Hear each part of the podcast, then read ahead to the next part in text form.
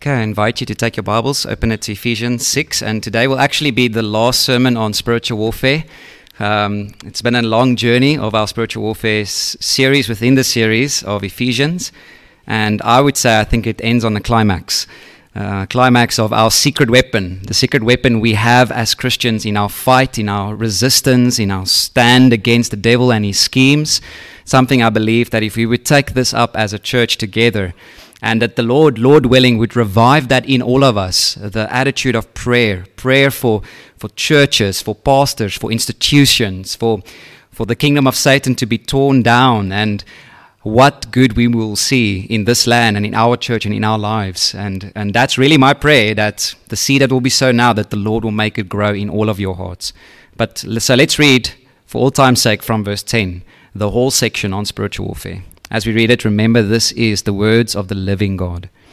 Finally, be strong in the Lord and in the strength of his might. Put on the whole armor of God that you may be able to stand against the schemes of the devil. For we do not wrestle against flesh and blood, but against the rulers, against the authorities, against the cosmic powers over this present darkness, against the spiritual forces of evil in the heavenly places. Therefore, take up the whole armor of God that you may be able to withstand in the evil day, and having done all, to stand firm. Stand, therefore, having fastened on the belt of truth, and having put on the breastplate of righteousness, and as shoes for your feet, having put on the readiness given by the gospel of peace. In all circumstances, take up the shield of faith with which you can extinguish all the flaming darts of the evil one and take the helmet of salvation and the sword of the Spirit, which is the Word of God, praying at all times in the Spirit with all prayer and supplication. To that end, keep alert with all perseverance, making supplication for all the saints, and also for me, that words may be given to me in opening my mouth boldly to proclaim the mystery of the gospel, for which I am an ambassador in chains, that I may declare it boldly as I ought to speak. Let's pray. Lord, please, we ask you for your, your grace and your mercy. Lord, we need you, even in the hearing of your word. Lord, we know we can't change on our own. So we pray, Father, even as the word is preached, that you would change us, draw us to yourself, and make us more like Christ. We pray in Jesus' name. Amen. so, in this last section of spiritual warfare, Paul ends by telling us how we ought to pray. Prayer is to be seen as part of our weaponry against the devil. Now we know that because of the flow of verse 18. Verse 18 is not a new sentence. Don't miss this connection. Verse 18 flows naturally from verse 17. So as I read verse 17 again, feel the flow. It says, Take the helmet of salvation and the sword of the Spirit, which is the word of God, praying at all times. Do you see how that just connects naturally to the whole spirit, the, whole armor of God? And literally, the Greek is structured a bit differently for emphasis. So if I were to read it in Greek, it would have it's, it's, it's literally says this: Take up the sword of the Spirit, which is the word of God, with all prayer and supplication, praying at all times in the Spirit. So the with all prayer and supplication comes first for emphasis. So that flow of thought, that flow communicates that as we pick up every piece of the armor of God, we have to pick it up with all prayer, with all prayer and supplication. Tighten the belt of truth with all prayer. Take the breastplate of righteousness with all prayer. Take the shoes of the readiness of the gospel with all prayer. Do you see? Prayer is to flavor everything we do in the spiritual warfare in our lives as we go about our daily lives. Now, that is ironic when we think of spiritual warfare. When you think of a soldier, you think of someone charging into battle, right? But the Christian soldier fights on his knees. That's how we fight. We are strong when we are weak. We win when we are dependent on someone else. We are strong when we are strong in the strength of the Lord. And there's no greater way that that displays itself, that humility that says, Lord, I can't do this, than prayer. Prayer makes you feel the weight of Psalm 127, verse 1. Unless the Lord builds the house, those who build it labor in vain. Unless the Lord watches over the city, the watchman stays awake in vain. Prayer makes us feel our dependency on God for every time we share the Bible with somebody else in our discipleship or in evangelism. Because remember, Paul wrote in 1 Corinthians 3, verse 6 I planted, Apollos watered, but God gave the growth. God must give the growth. He is the only way our evangelism, our teaching of the Bible can be successful. Prayer makes us feel the weight of Proverbs 21, verse 31. The horse is made ready for the day of battle, but the victory belongs to the Lord. So we might call our spiritual warfare against the devil a dependent discipline. A dependent discipline. These are like two wings of an airplane. We need both if we are to win. We ought to be disciplined. A soldier needs to be fit. A soldier needs to train hard. A soldier needs to ensure that he is wearing the full armor of God provided. The war horse still needs to be prepared for the day of battle. That still needs to be done. But it's a dependent discipline. The victory belongs to the Lord. We know we must sow. We know we must water the seed. But we know also that only God gives the growth. You see, it's not either or. Either God does this or we do this. It's a dependent discipline. So that's what this means in our spiritual warfare. And this section is probably one of the most comprehensive sections on prayer you will find in the entire Bible. Because notice how many times the word all appears in verse 18. So just look at that. The word all just comes up over and over again. Praying at all times in the Spirit with all prayer and supplication. To that end, keep alert with all perseverance, making supplication for all the saints. In summary, all prayer all the time with all perseverance for all the saints. Do you have it? okay, I can do the benediction right there, right? but let's break these verses up into five aspects of biblical praying, five aspects of faithful biblical praying that God is calling all of us, all of you, or as His children, into. Number one, prayer must be continual. Prayer must be continual. For us to pray biblically, we have to pray continually. Look at verse 18 again at the beginning. It simply says, praying at all times. Prayer for the believer is to be like breathing, it has to be natural, it has to come, be throughout the day. Now, of course, that doesn't mean you have to literally pray at all times non-stop without doing anything else. Well, number one, because you can't. That's physically impossible. We are limited creatures and we are limited by design. God doesn't despise you for having limited concentration, limited attention spans, right? That's how He made you. You are but dust. Remember that. You are limited in more ways than one, not, not only in just focusing on the Lord, right? We can't do that. But I think the attitude of this all times is not so much focusing on literally praying all times, but more the posture or the attitude of your heart. The posture or the attitude of your heart. Where is your heart running to naturally? Where is it fleeing to? Where is the natural response of your, your heart going when you face trials, when you meet temptation, when you read something beautiful? What is your response to that? Is the, compass, is the needle of the compass of your heart always pointing due north to God? Before you have that lunch with a friend, do you pray, God, give me the words to say to this friend? Before you go to Bible study, Lord, let this, even this Bible study, make me more like Jesus. Before you, before you come to church, Lord, please speak to me. I want to hear you speak to me. I want to hear your voice. Is your heart always tugging upwards to God in everything you do, right? That's, that's what I mean by I think Paul means when he says at all times. This should be like the natural direction of your heart, going to God for grace, for wisdom, for strength, for, for everything. So we, we pray before every event, especially when we know God's word will be going out. But that also means we pray after every event. Right? That I, I, see that as the watering. All right. So the beforehand is Lord, let the seed fall, and then after, okay, Lord, let the seed grow with this water. You're watering the seed with prayer. And here, parents, I want to say this to parents specifically.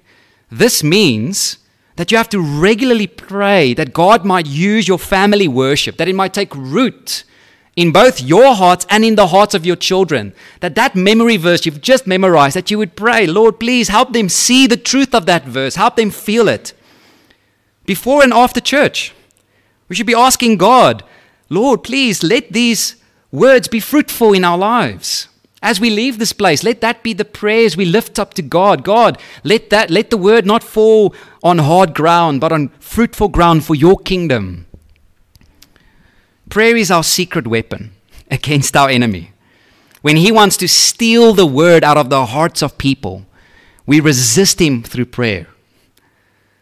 And I will say, I think the biggest catalyst to praying like this at all times, meaning as an attitude of your heart, is to make sure that you have a protected, dedicated time of extended prayer where you guard your mornings when you wake up for your Bible reading, your meditation, and your prayers for God, very specifically.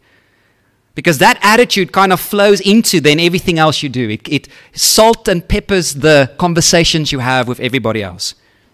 Now, I want to share a great secret that um, George Mueller discovered. A man we know of amazing prayer, right? If you want to learn about prayer, read uh, George Mueller's autobiography. Literally feeding thousands of orphans, literally by faith and prayer alone.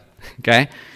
But I love the secret he found in prayer. He shares the secret in his autobiography, and it's going to be an extended quote, but I want to read this to you. He says, I saw more clearly than ever that the first great and primary business to which I ought to attend to every day was to have my soul happy in the Lord. That's the biggest thing for him. First thing, uh, my soul needs to be happy in the Lord the first thing to be concerned about was not how much I might serve the Lord, how I might glorify the Lord, but how I might get my soul into a happy state and how my inner man might be nourished. For I might seek to set the truth before the unconverted. I might seek to benefit believers.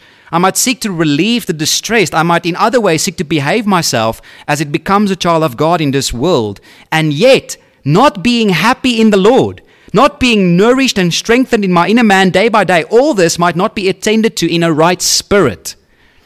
Before this time, my practice had been, at least for 10 years previously, so he struggled for 10 years, hopefully you never have to struggle again. okay? 10 years previously, as an habitual thing, to give myself to prayer after having dressed in the morning. But now I saw that the most important thing I had to do was to give myself to the reading of the Word of God and the meditation on it that thus my heart might be comforted, instructed, reproved, encouraged, and that thus, whilst meditating, my heart might be brought into experimental communion with the Lord. I began therefore to meditate on the New Testament from the beginning early in the morning.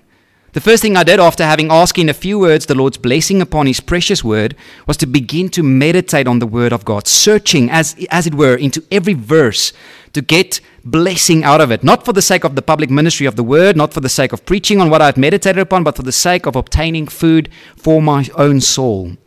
The result I have found be almost invariably this that after a few minutes, my soul had been led to confession, to thanksgiving to intercession or to supplication. So that though I did not, as it were, give myself to prayer, but to meditation, yet it turned almost immediately more or less into prayer.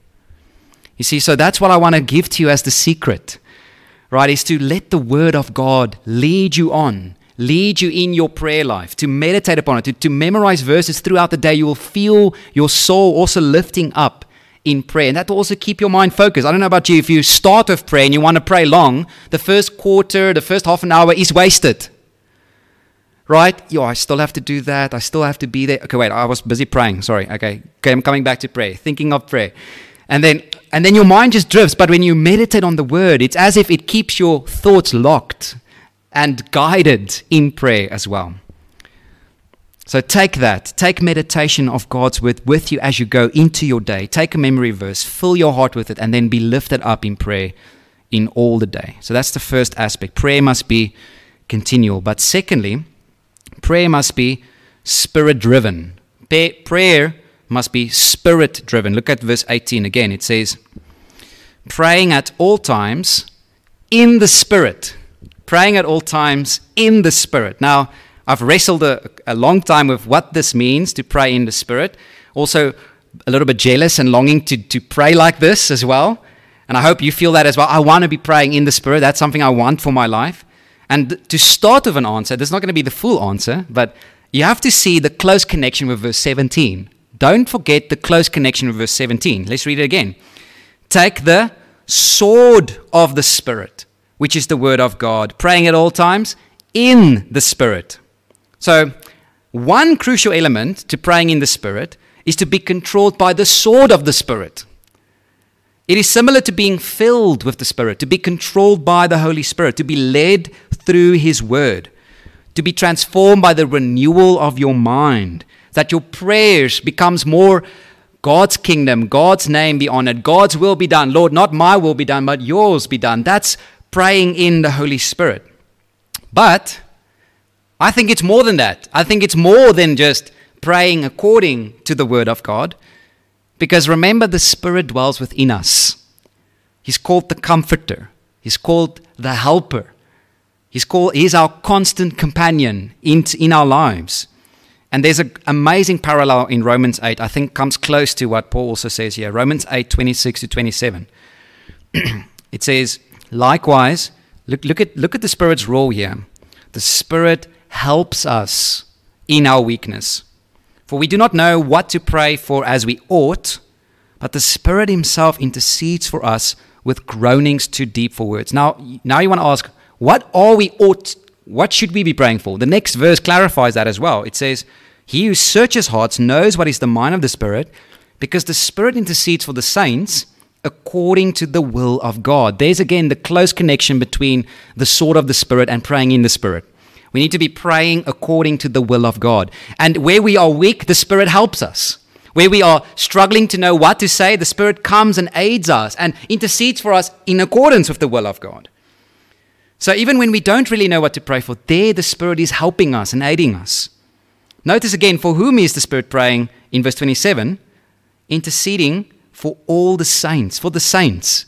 That sounds very similar to our text as well. We should be praying for all the saints. That's another element of spiritual prayer. You would pray much more for other Christians, other believers. You will pray much more the hour of the Our Father. okay? That hour will have some weight behind it. You won't just say, My Father, you'll say, Our Father. You'll be thinking of your brothers and sisters in Christ. The Spirit wants to lead you there to intercessory prayers for one another. So that's how I think. I think the more spiritual you are, the more Bible saturated you will be, and the more saint oriented you will be. You will be focusing on other believers and asking God for them. Now I'm going to say, where can I start with this? If I want to just start somewhere to learn to pray in the Spirit, what can I do? Well, you don't, you don't even have to go outside of Ephesians. Okay, there are two prayers in Ephesians for us to, to copy and paste to, to, to learn to pray according to, to pray in step with, in chapters 1 and at the end of chapter 3. Two prayers of Paul, how he prayed for the church. You can start seeing what should be my priorities in prayer. What should I be praying for other believers? Paul's prayers in general, okay? You can go outside of Paul of Ephesians and just look at all of his prayers and see this is how spiritual prayers look like. These are the kind of things I need to be asking God to do for my brothers and sisters in Christ. Also, pray for the help of the Spirit when you pray. It's a simple thing you can do. Ask Him directly Holy Spirit, I need you. I need you now. Would you help me in my prayer? Would you push on my heart those saints, those people you want me to be praying for today? And that's how dependency looks like on the ground. So that's number two. Prayer must be spirit driven. And number three, prayer must be varied. Varied, varied. I hope I'm saying it right. Verse 18, the rest of it says, praying at all times in the Spirit with all prayer and supplication. I think that all prayer can be paraphrased as all kinds of prayer. So, every kind of prayer you should be incorporating into your prayer life. As, a, as one example, 1 Timothy 2 1 it says, First of all, then, I urge that supplications, prayers, intercessions, and thanksgivings be made for all people.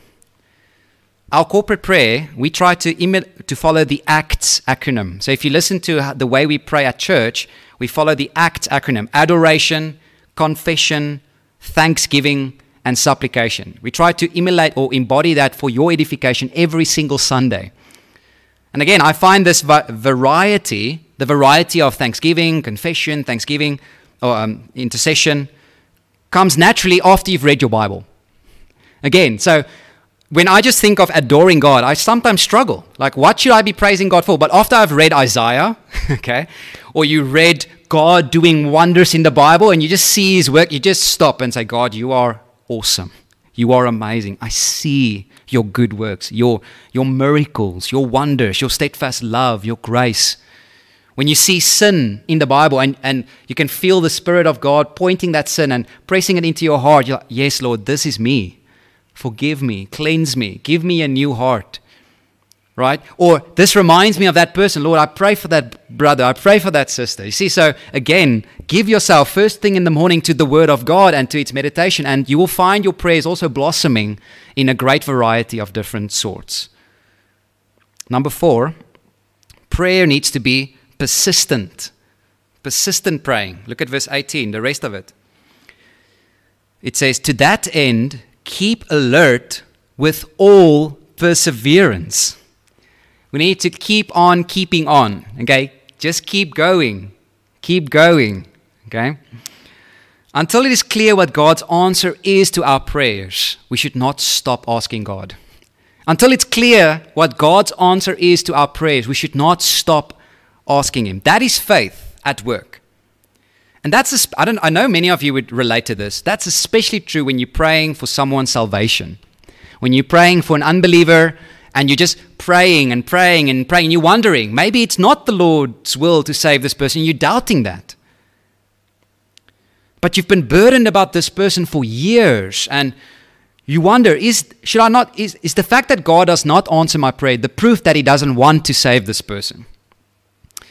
But beloved, listen to me. Exactly the opposite is true. Exactly the opposite. Uh, I'm going to read to you another quote. Oswald Sanders wrote, the very fact that God lays a burden of prayer on our hearts and keeps us praying is prima facie evidence that He purposes to grant the answer. When asked if he really believed that two men for whose salvation he had prayed for over 50 years, so this is again George Mueller, over 50 years praying for two men's salvation. George Mueller of Bristol was asked if it was God's will to convert them. Of which he replied, Do you think God would have kept me praying all these years if he did not intend to save them? Both men were converted, one shortly before, the other after Mueller's death. So I find that so encouraging. God can answer your prayers even after you've died. Okay? He knows the best timing for your joy to answer your prayers. Even when that's in heaven, when you're already in paradise, that's going to increase your joy to the max. He knows that. So, beloved, God can be trusted. God is good. God is infinite in wisdom. God is love. God is your Father. He knows. You can trust Him when you are praying persistently. No, He will answer in His perfect time, in His perfect way, for His glory and for your joy, even after you've died. So keep on praying. And lastly, prayer is to be church focused. Prayer is to be church focused. Now, this is, I think, which, which would shock, shock most of us. At the end of this, when it says, Keep alert with all perseverance, making supplication for all the saints. Okay, now, again, we can say what it doesn't mean is to pray for the saints in China and by name because we don't know them, right? You can pray for the church in China and but I would say, I think this verse comes close to Galatians 6, verse 10. Galatians 6, verse 10 tells us to do good to everybody, especially to those who are of the household of the faith. So, yes, pray for everyone, especially for, for those of the household of the faith. It's a simple concept, right? You love your, fa- your closest family more than you love a stranger on the street. You love your church family more than you love uh, uh, the church family outside because we are cl- the closest family together. We pray for all saints, especially for the saints right here, right next to you, the saints you know, the faces you can see. We are our closest family members. Think of, if, if I can give you a picture to help you with this, is think of concentric circles in your prayers. So if you start with those closest to you. Those are the people God has placed you in your sphere of influence to be praying for more often. So of course, like your, your wife, your husband, your children, top of the list. They should be, be showering, be baptized. Okay? And my view of baptism is immersion. So immerse them. okay. That was just a joke. I hope, I hope everybody caught it. Okay. There should be a lot of praying for our closest family members. And then our extended family members. And the same is true for Christians as well. Who are those? Who is your pastor? Right? Who are you submitting to as, as your pastor? Who are your church members? Who, are you, who have you covenanted with to walk together this Christian life? Those are the Christians you are to be praying for more often, more regularly. That's one of the many reasons why I believe church membership, to be a member of a church, is biblical and healthy. It is good to belong to a church where you are under a loving eldership, a biblical over, uh, eldership, and where members regularly pray for one another. So that's why we also have our church directory. I have a few church directories with me if you want one. That includes all of our members of this church. And that's just a great way to pray for by name, seeing them. There was these photos as well. Seeing them and praying for them and asking God intercessory prayers for them. Apart from your Bible, I believe that should be closest to you. Keep that in your Bible. One of my favorite things to do as, as um, in our family worship is to use that church directory and to lead my children. Say, today we're praying for Brother Reinhard. Today we're praying for Brother Phil and Esther and for the baby on the way. And it's just amazing to be praying these specific prayers for one another every day of the week. Now, just some other ideas for you to, I hope, I just want to stir you up for, to, to good works, right? As having like something like a prayer book or a prayer calendar, that's a good idea. Prayer book where you can just write down names, churches, institutions that you want to regularly pray for. In your prayer book, you could copy all Paul's prayers to remind you of how to pray biblically, how, to, how biblical prayers look like. You can record prayers answered or new prayer requests as they come along. Prayer calendar is helpful for me because I divide the people I want to pray for in a couple of weeks.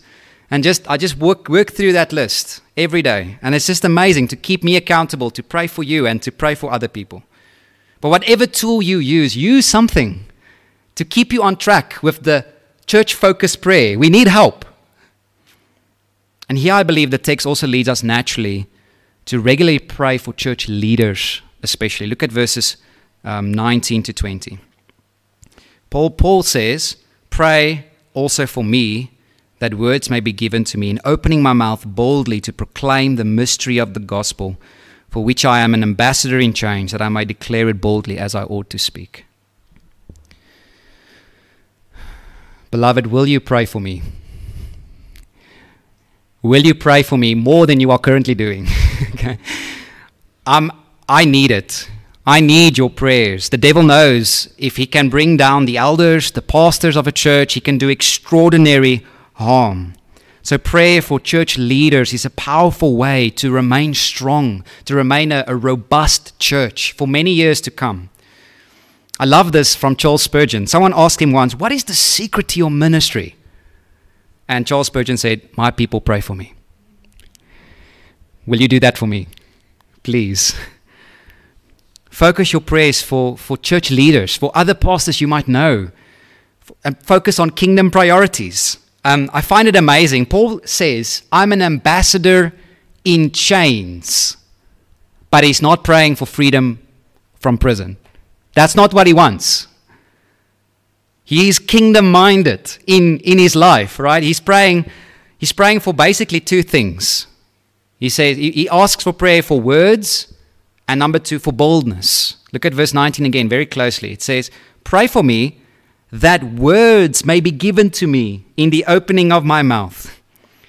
You and I need words to proclaim the gospel. We need the best words, the most persuasive words, the most direct words, the most loving words for people. And we don't always know what that is. So, to have that, we need the help of God and the help of the prayers of one another. So, I want to say this is something we should feel okay to do from time to time. WhatsApping one another and say, listen, I have this conversation with this person. Please pray for me for words. I need words. Some words. I don't know what. I don't know what yet. I just need something. Will you strive with me in your prayers for the right words at this moment, at this lunch, at this hospitality invite that I have of this person?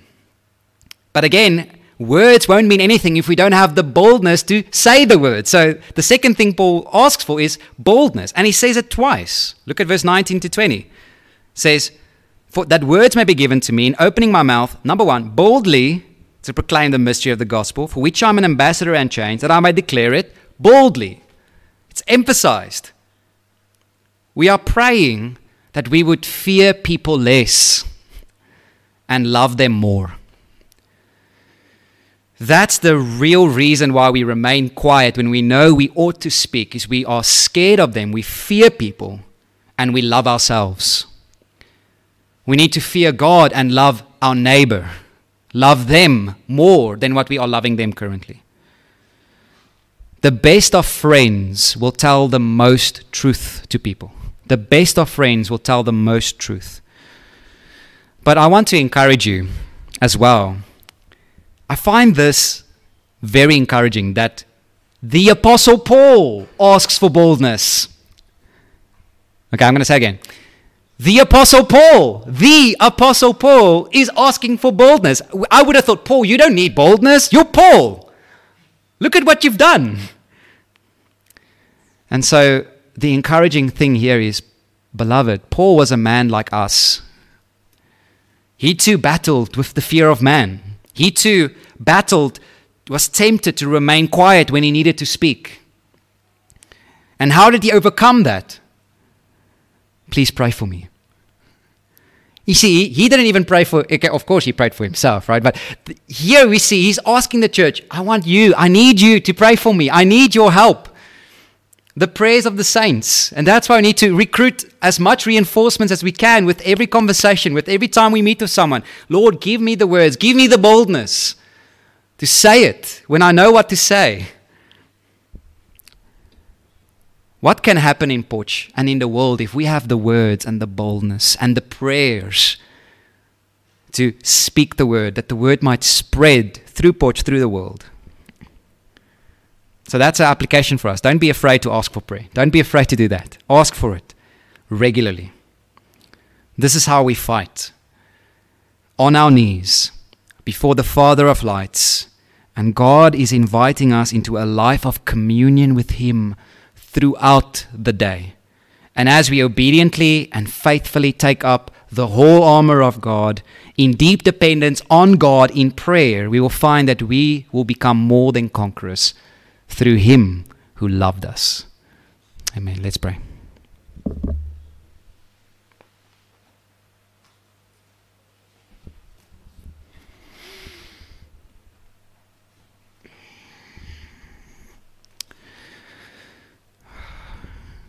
Lord, please forgive us for our prayerlessness and our uh,